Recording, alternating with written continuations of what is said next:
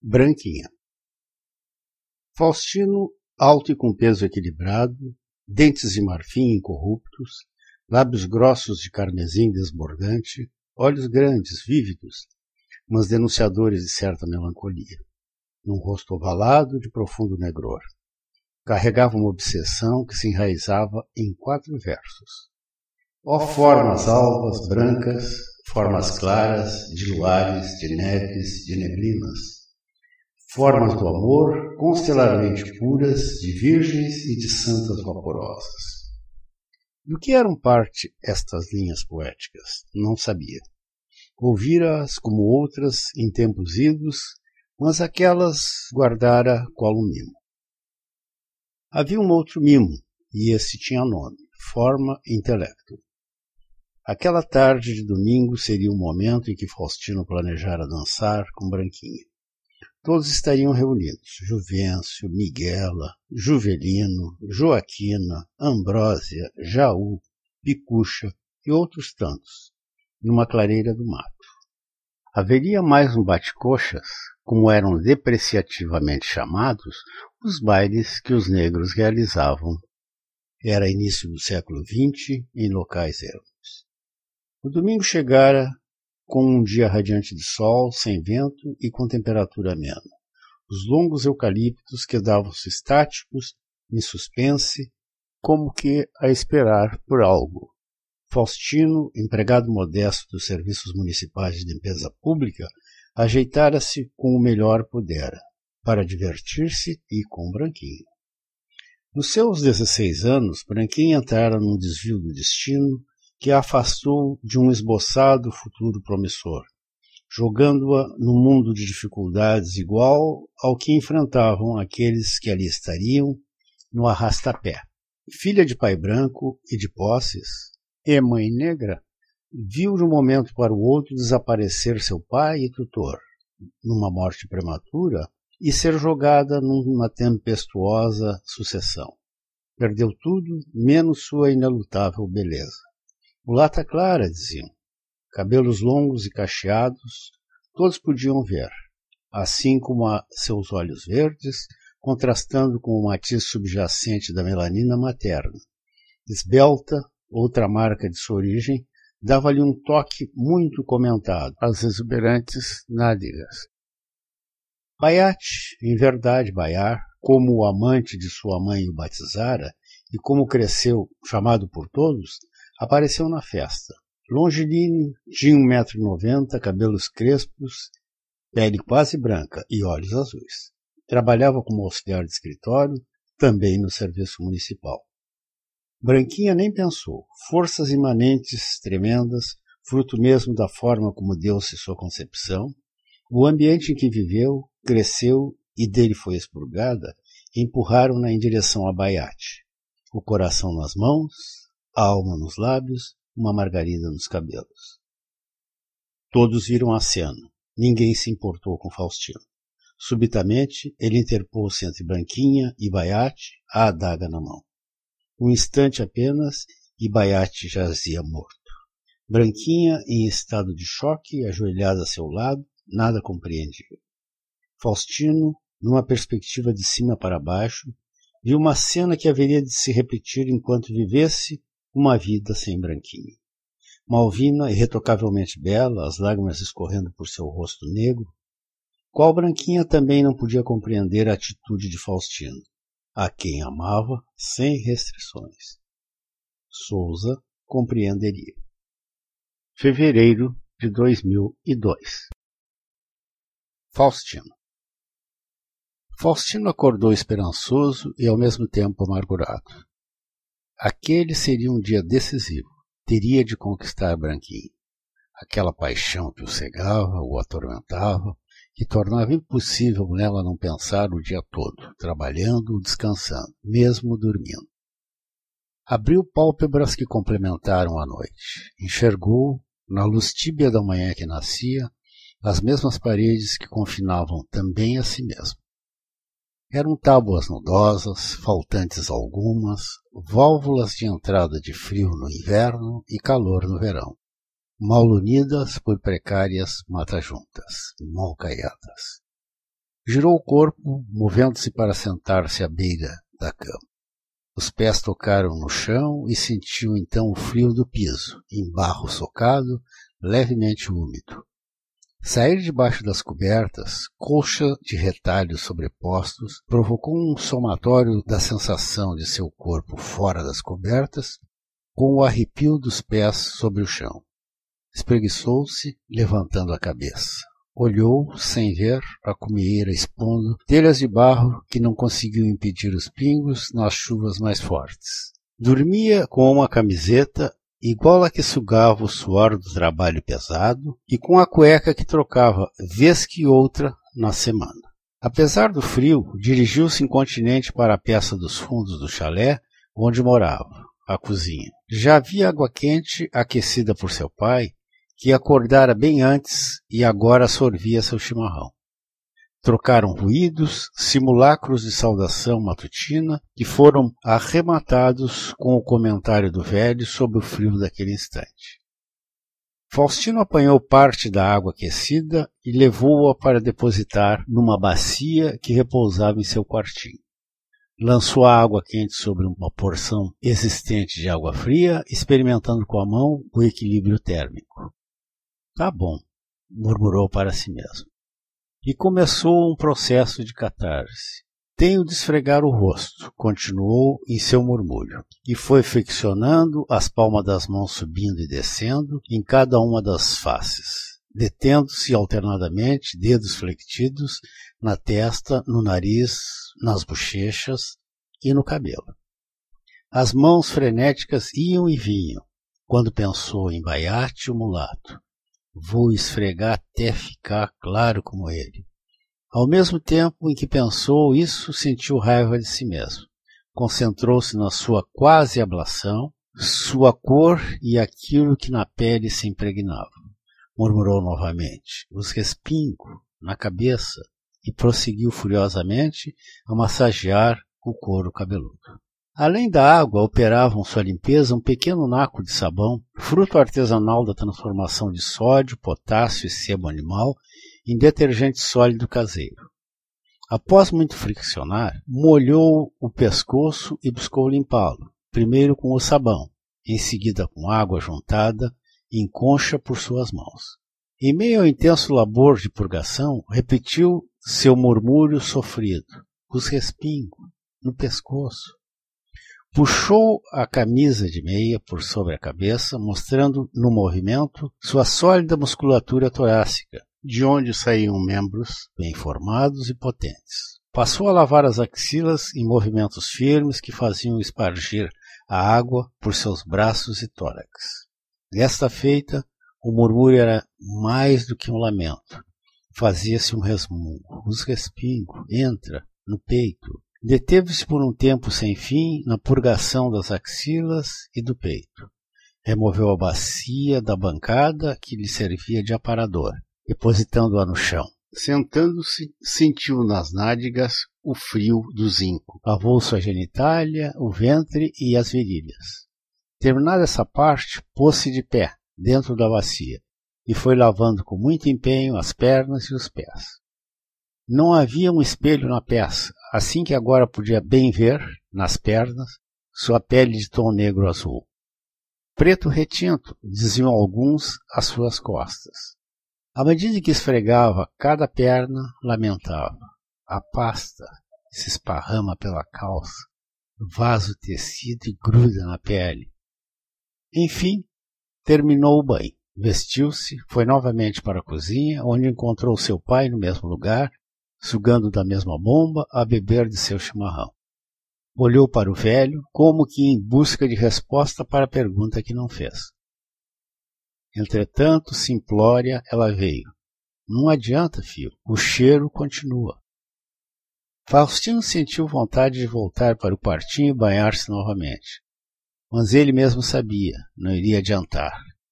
A infusão de eucalipto, na busca de um forte odor, como o infundir da roupa usada, querendo a limpeza da roupa suja, ambas trabalhos caseiros de sua mãe, talvez o ajudassem a enfrentar aquele lado de seu drama existencial. No impulso, voltou ao quarto e retirou toda a roupa. Abluiu-se da cabeça aos pés, detendo-se com mais insistência no rosto, torso e nas pernas. Mas iria vestir a mesma roupa, a da domingueira. Minhas pernas, disse quase num soluço. Compôs-se de novo e retornou à cozinha. Agora tá melhor, meu filho, antecipou-se o velho. Faustino sentou-se à mesa, exalava um estranho odor de eucalipto. Uma xícara de café com leite lhe foi posta à sua frente. Olhou ausente para a tênue fumaça que se elevava da bebida quente e falou ou para seu pai ou para si mesmo. Preciso sair desse emprego. Aceitando a fala como para si, o pai respondeu: não tem coisa melhor que isso, filho. Num para nós. Faustino continuou com a cabeça baixa e não pretendia acrescentar nada ao diálogo natimorto. Mas pensou que seu pai tinha razão. Não havia nada muito melhor do que aquilo. E contrapondo-se a seu fatalismo, pensou: eu tenho que tentar, tenho que procurar. Mas procurar o quê? Mal sabia ler, juntar algumas letras e devagar formar certas palavras. Mal conseguia somar. Sua assinatura no livro Ponto da Repartição, que cheirava mal como tudo naquele setor, era um hesitante garrancho. Faustino integrava um contingente, filhos dos libertos, cuja evolução praticável em relação a seus pais havia sido a possibilidade de conseguir empregos modestos em serviços públicos. A maioria de seus pais, no pós-escravidão, não pudera cuidar de si mesmos, jogados no mundo como livres, mas sem qualquer tipo de apoio governamental. Ao contrário, foram postos a correr de plantações, agroindústrias e residências onde haviam trabalhado quase desde seu nascimento. Não conseguiram, assim, cooperar em nada com o futuro de seus filhos, empilhados como eles em guetos Brasil lá fora, sem serviços públicos, especialmente sem escolas. Era quase meio-dia do domingo quando, finalmente disposto a conquistar Branquinha, encaminhou-se para o mato. Lá já estava sua paixão, que desabafava com uma amiga. Elixir a, a reticência era necessária em tempos púdicos como aqueles, do início do século XX. A amiga não pôde deixar de rir gostosamente a compreensão de que se continha na reticência. E pôs veneno. Dizem que o pessoal que trabalha no serviço dele não consegue nunca se livrar daquele cheiro. Tu já pensou, Branquinha? Ele está todo caído para o teu lado? Vais ter de comprar litros de perfume, disse e gargalhou. Branquinha reiterou à amiga que não tinha qualquer interesse em Faustino, e mais, nem sabia o que havia levado a pensar que nutria qualquer sentimento para com ele. Eu gosto é do Baiate, disse para a amiga, arrematando.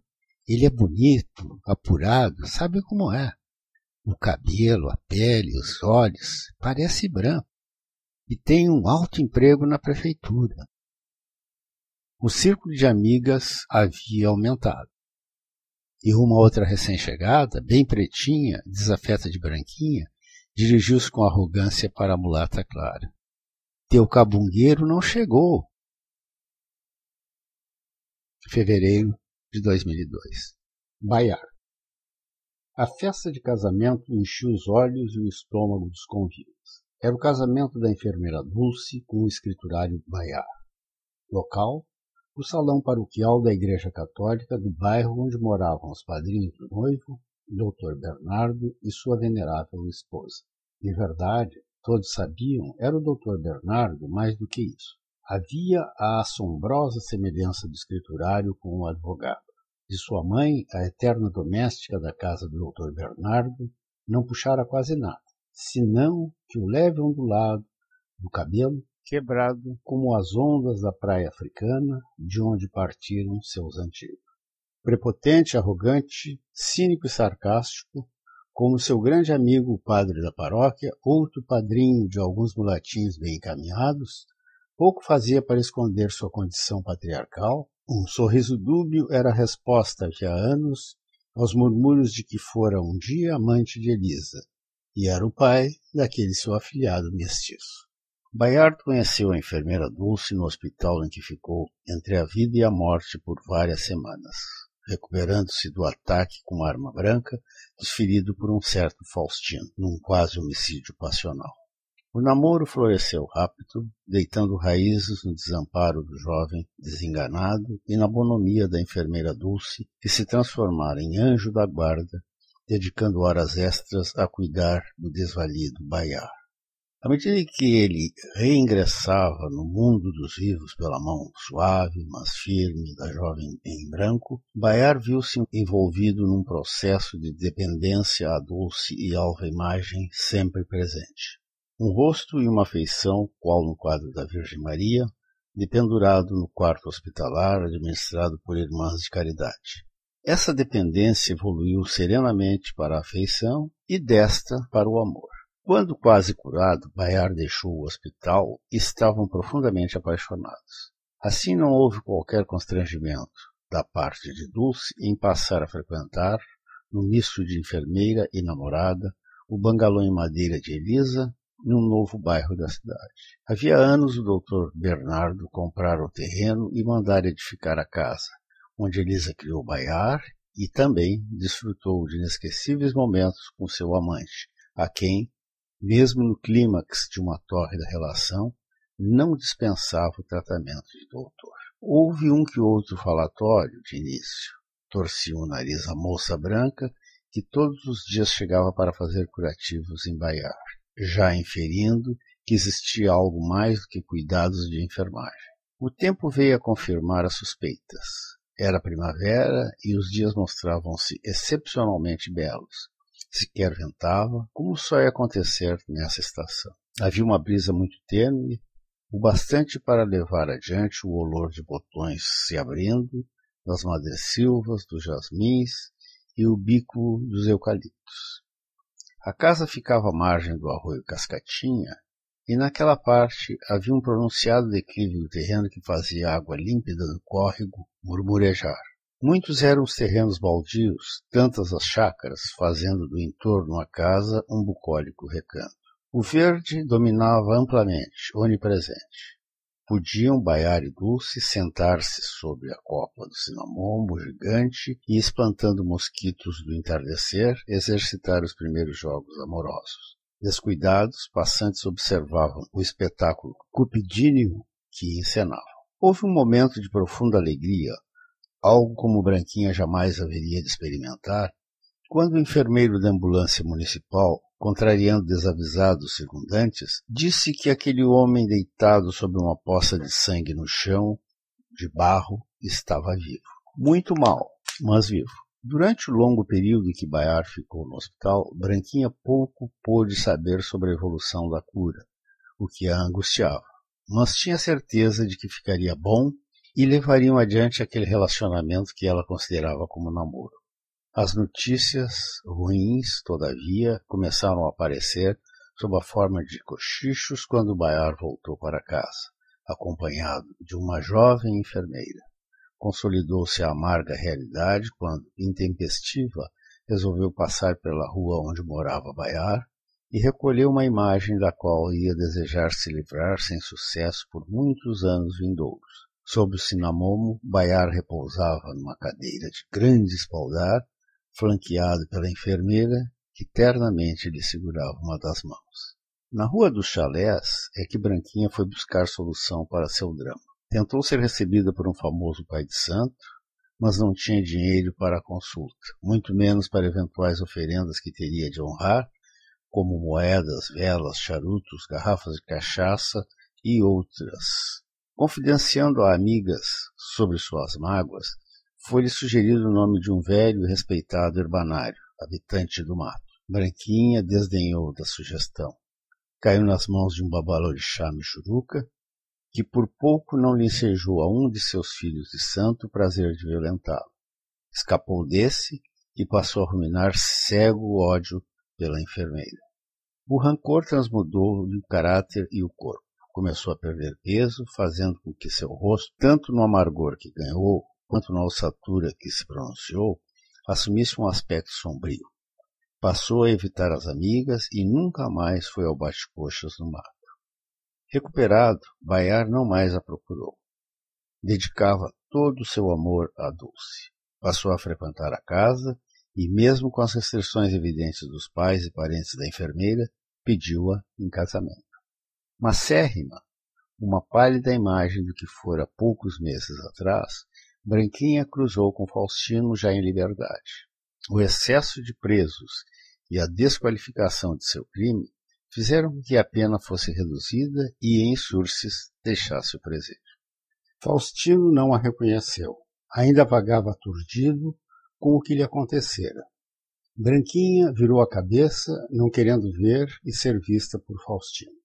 Não resistiu, entretanto, a forçar a respiração, aspirando forte ao se cruzarem, em busca do antigo cheiro que lhe era característico. Um rasto apenas, mas ali estava. Fevereiro de 2002 Joaquim Quando parecia que os cinamomos não mais floresceriam, que seus desocupados ninhos não mais acolheriam os ovinhos dos pássaros, que as aranhas não mais fiariam suas teias nas copas, que os mosquitos não apareceriam para alimentar as aranhas, enfim, que a vida se exaurira naquele pedaço, o velho, desocupado observador da rua, de suas árvores e gentes, fixou o olhar meio mortiço, mas que naquele instante brilhou como nos melhores dias de antanho, na bela moça que caminhava pela rua dos chalés. Ela vinha subindo o caminho em direção ao ponto em que ele se encontrava. Primeiro, sem qualquer dissimulação, o velho ajustou a vista, focando-a nas canelas, cor de canela alba, quase como um chocolate branco. Eram bem torneadas, finas nos tornozelos, tomavam corpo à medida em que se endereçavam aos joelhos. Aí, o velho recordou como eram os joelhos de jovens como essa. A estes tapava o vestido rodado, plissado. O velho teve certeza de que nada mais em pano havia, senão que aquela saia estampada, que se afinava ao alcançar a moldura sensual da cintura de vespa. Naquele instante, um cisco caiu nos olhos embevecidos do velho, fazendo com que a imagem se perdesse. Removido o argueiro, pôde vê-la pelas costas, rechonchuda, graciosa na troca dos pés ao caminhar, até que, acompanhando a curva da rua, desapareceu da vista. A passagem de Branquinha, renascida pela Rua dos Chalés, registrada com gula pelo velho já inapetente, era um sinal definitivo de que a vida se renovava. Como a jovem exuberante, amanhã o verde cobriria os cinamomos, que abrigarão os pássaros, que construirão novos ninhos, ou deitarão ovos nos diantes, e as aranhas, febrilmente, fiarão suas teias para apanhar insetos descuidados. Branquinha se despedia, ninguém sabia, nem ela mesma, da Rua dos Chalés. Poucas semanas adiante, o destino começou a desenrolar a ponta de um longo fio que iria se desdobrar através de todo aquele século XX, que fazia muito pouco se iniciar. Joaquim foi ainda outra vez à porta do seu estabelecimento, um armazém de secos e molhados, não se animando a botar sequer o pé para fora. Fazia já um mês, chovia torrencialmente todos os dias, o dia todo. A estação da chuva não podia surpreender a ninguém naquela grande clareira aberta na floresta tropical, onde se aglutinavam as casas que formavam a vila original, que cresceu para ser cidade e um atracadouro natural, que foi transformado num porto de intenso movimento. Tampouco casaria espécie ao português, ali residindo havia tantos anos. Mas aquele dia, aquele momento, por alguma razão, mostravam-se penosos, fazendo Joaquim sentir uma profunda e angustiante solidão. Olhou perdido para a luxuriante floresta tropical logo adiante, com seu emaranhado verde parecia mais escura e sombria do que sempre, pela ausência do sol e pelo encharcamento provocado pelas águas cadentes daqueles dias todos. O que faço aqui? Indagou-se em pensamento, e viu sua própria imagem refletida num tosco espelho à entrada do armazém.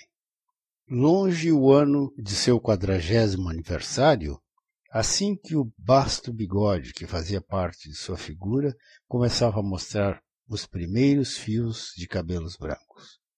Vestia uma calça de sarja azul, cujas bainhas mal cobriam os tamancos que calçava. Passou a mão pelo ventre já proeminente, coberto por um avental branco encardido. Deixou-se ficar mais algum tempo imóvel, ouvindo o ruído forte do matraquear da chuva. Nenhum freguês aparecia. Começou, como outras vezes, a pensar em sua vida. Nascido numa família de cristãos novos em Portugal, cresceu ouvindo histórias terríveis de perseguições que remontavam, às vezes sentia nos próprios ossos, a distâncias relativamente próximas, como os anos da Inquisição, ou remotas, subconscientes, como de Faraós e Egito.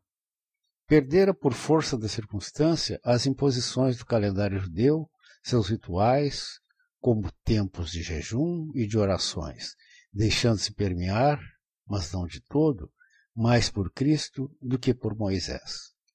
Nas paragens onde agora se encontrava, existia outra alternativa que não aceitou, ainda que tenha espreitado desconfiado: o animismo. Jovem, em busca de caminhos próprios, rompeu com o ambiente que considerava medíocre e opressivo do interior de Portugal onde nascera e vivia. Então, tal como navegadores portugueses, cantados pelos bardos lusos, tornou-se embarcadiço e aportou, enfim, na costa ocidental africana.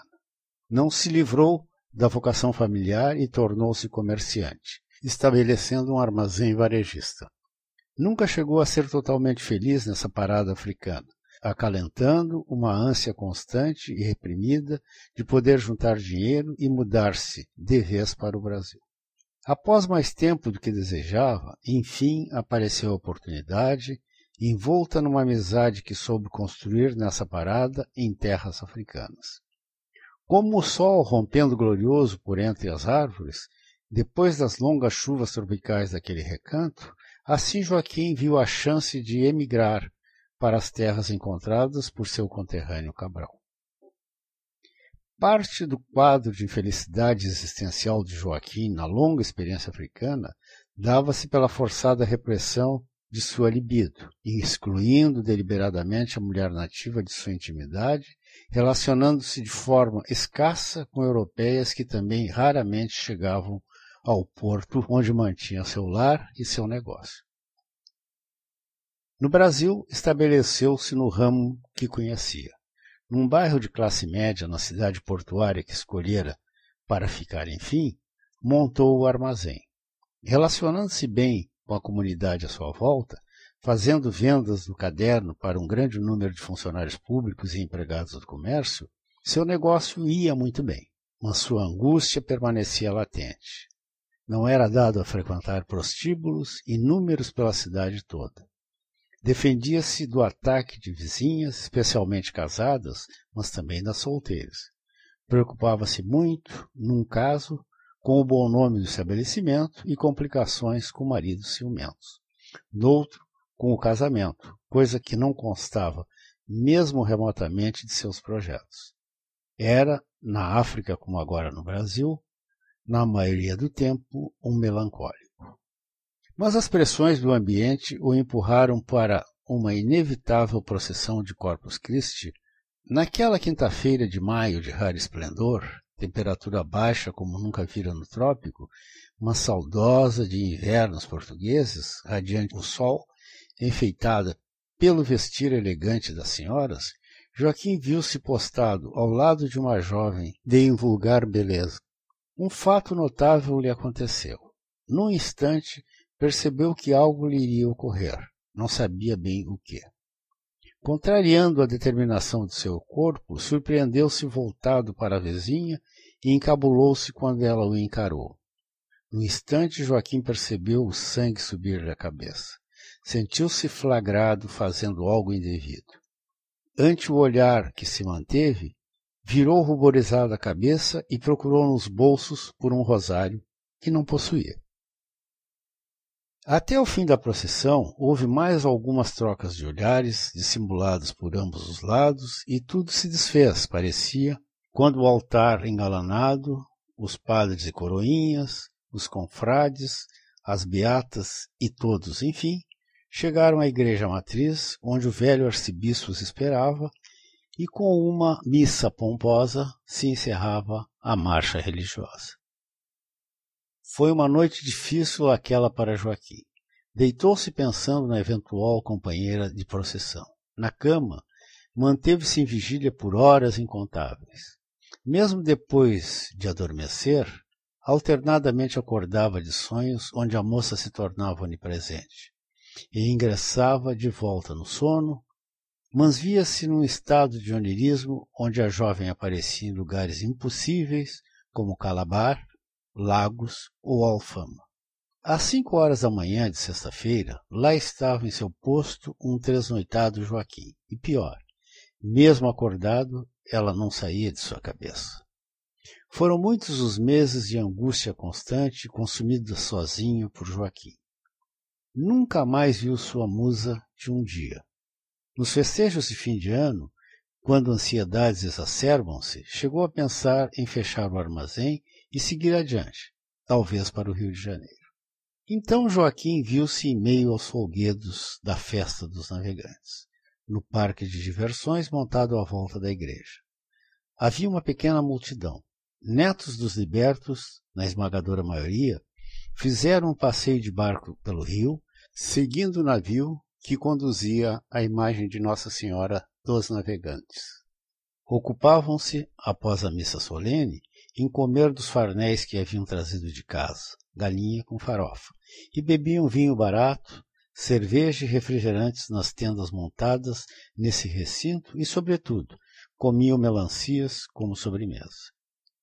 Joaquim sentara-se numa barraca e, por sozinho, não levara a indefectível farofa. Comia peixe, pirão com molho de camarão e arroz, acompanhados de vinho tinto natal, no improvisado restaurante. Havia duas filas que se endereçavam ao mesmo local, com um par de portas. Eram os sanitários para as senhoras um e para homens o outro. A fila dos homens, longa como a das mulheres, movia-se todavia mais rapidamente. Joaquim começou a tremer com as pernas enquanto dava os lentos passos à frente. É que, em linha diagonal, pôde ver como um todo não apenas um corpo de mulher, senão que o corpo daquela mulher de corpos divinis. O vibrar dos músculos das pernas foi tão intenso que experimentou dois sentimentos simultâneos: pânico pelo inusitado da reação de seu corpo e júbilo pelo achado, pelo reencontro. A fila onde estava movimentou-se pouco a pouco, mas de forma consistente, assim que em instantes já estava ao lado da jovem. Ela olhou para o lado e deixou claro que não havia esquecido aquele momento, no mês de maio do ano passado. Joaquim enrubesceu, com um simultâneo arrepio pelo couro cabeludo. Um turbilhão de pensamentos apossou-se da cabeça do lusitano, especialmente a certeza de que não poderia perder aquela oportunidade. Ultrapassou todas as barreiras de sua personalidade rompeu com sua quase constante misantropia e encarou a vizinha de fila com um meio sorriso, semi-acobertado pelo grosso bigode. Saído do toalete, um Joaquim exultante viu que ela ainda aguardava pacientemente na fila, que pouco se movia. Escolheu então um lugar estratégico de onde podia vê-la naquele instante e depois, quando saísse, poderia tentar encostar e conversar sabe lá o que. Na tocaia começou a conferir com sua memória os pontos que havia guardado daquele encontro rápido meses atrás. Tudo conferia. Era excepcionalmente linda, com a tez e o cabelo igual às senhoras da mouraria, pensou Joaquim. Exteriorizava-se a cultura que dominou a Ibéria, mouros e berberes, de pele trigueira, como símbolos de poder e beleza.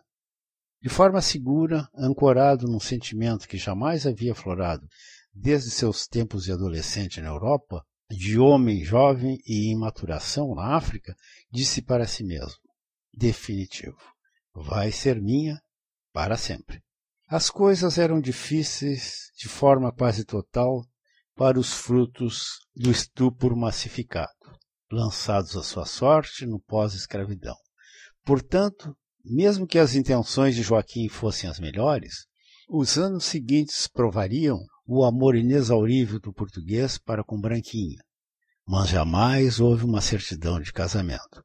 Seus filhos, contudo, já não eram mais frutos da violação, pois Branquinha dera a ser Joaquim por amor, amor que podia ser sentido quando, na cama, ela fazia Joaquim, o sisudo, rir afinar-se ao separar com as mãos, antes dos beijos sedentos, cada um dos fios brancos que rompiam de seu bigode. Um amor espiritualmente monogâmico. Existiam apenas um e o outro. Amor que acompanhou até a morte prematura. Branquinha deixou cedo o português e suas duas filhas e um menino.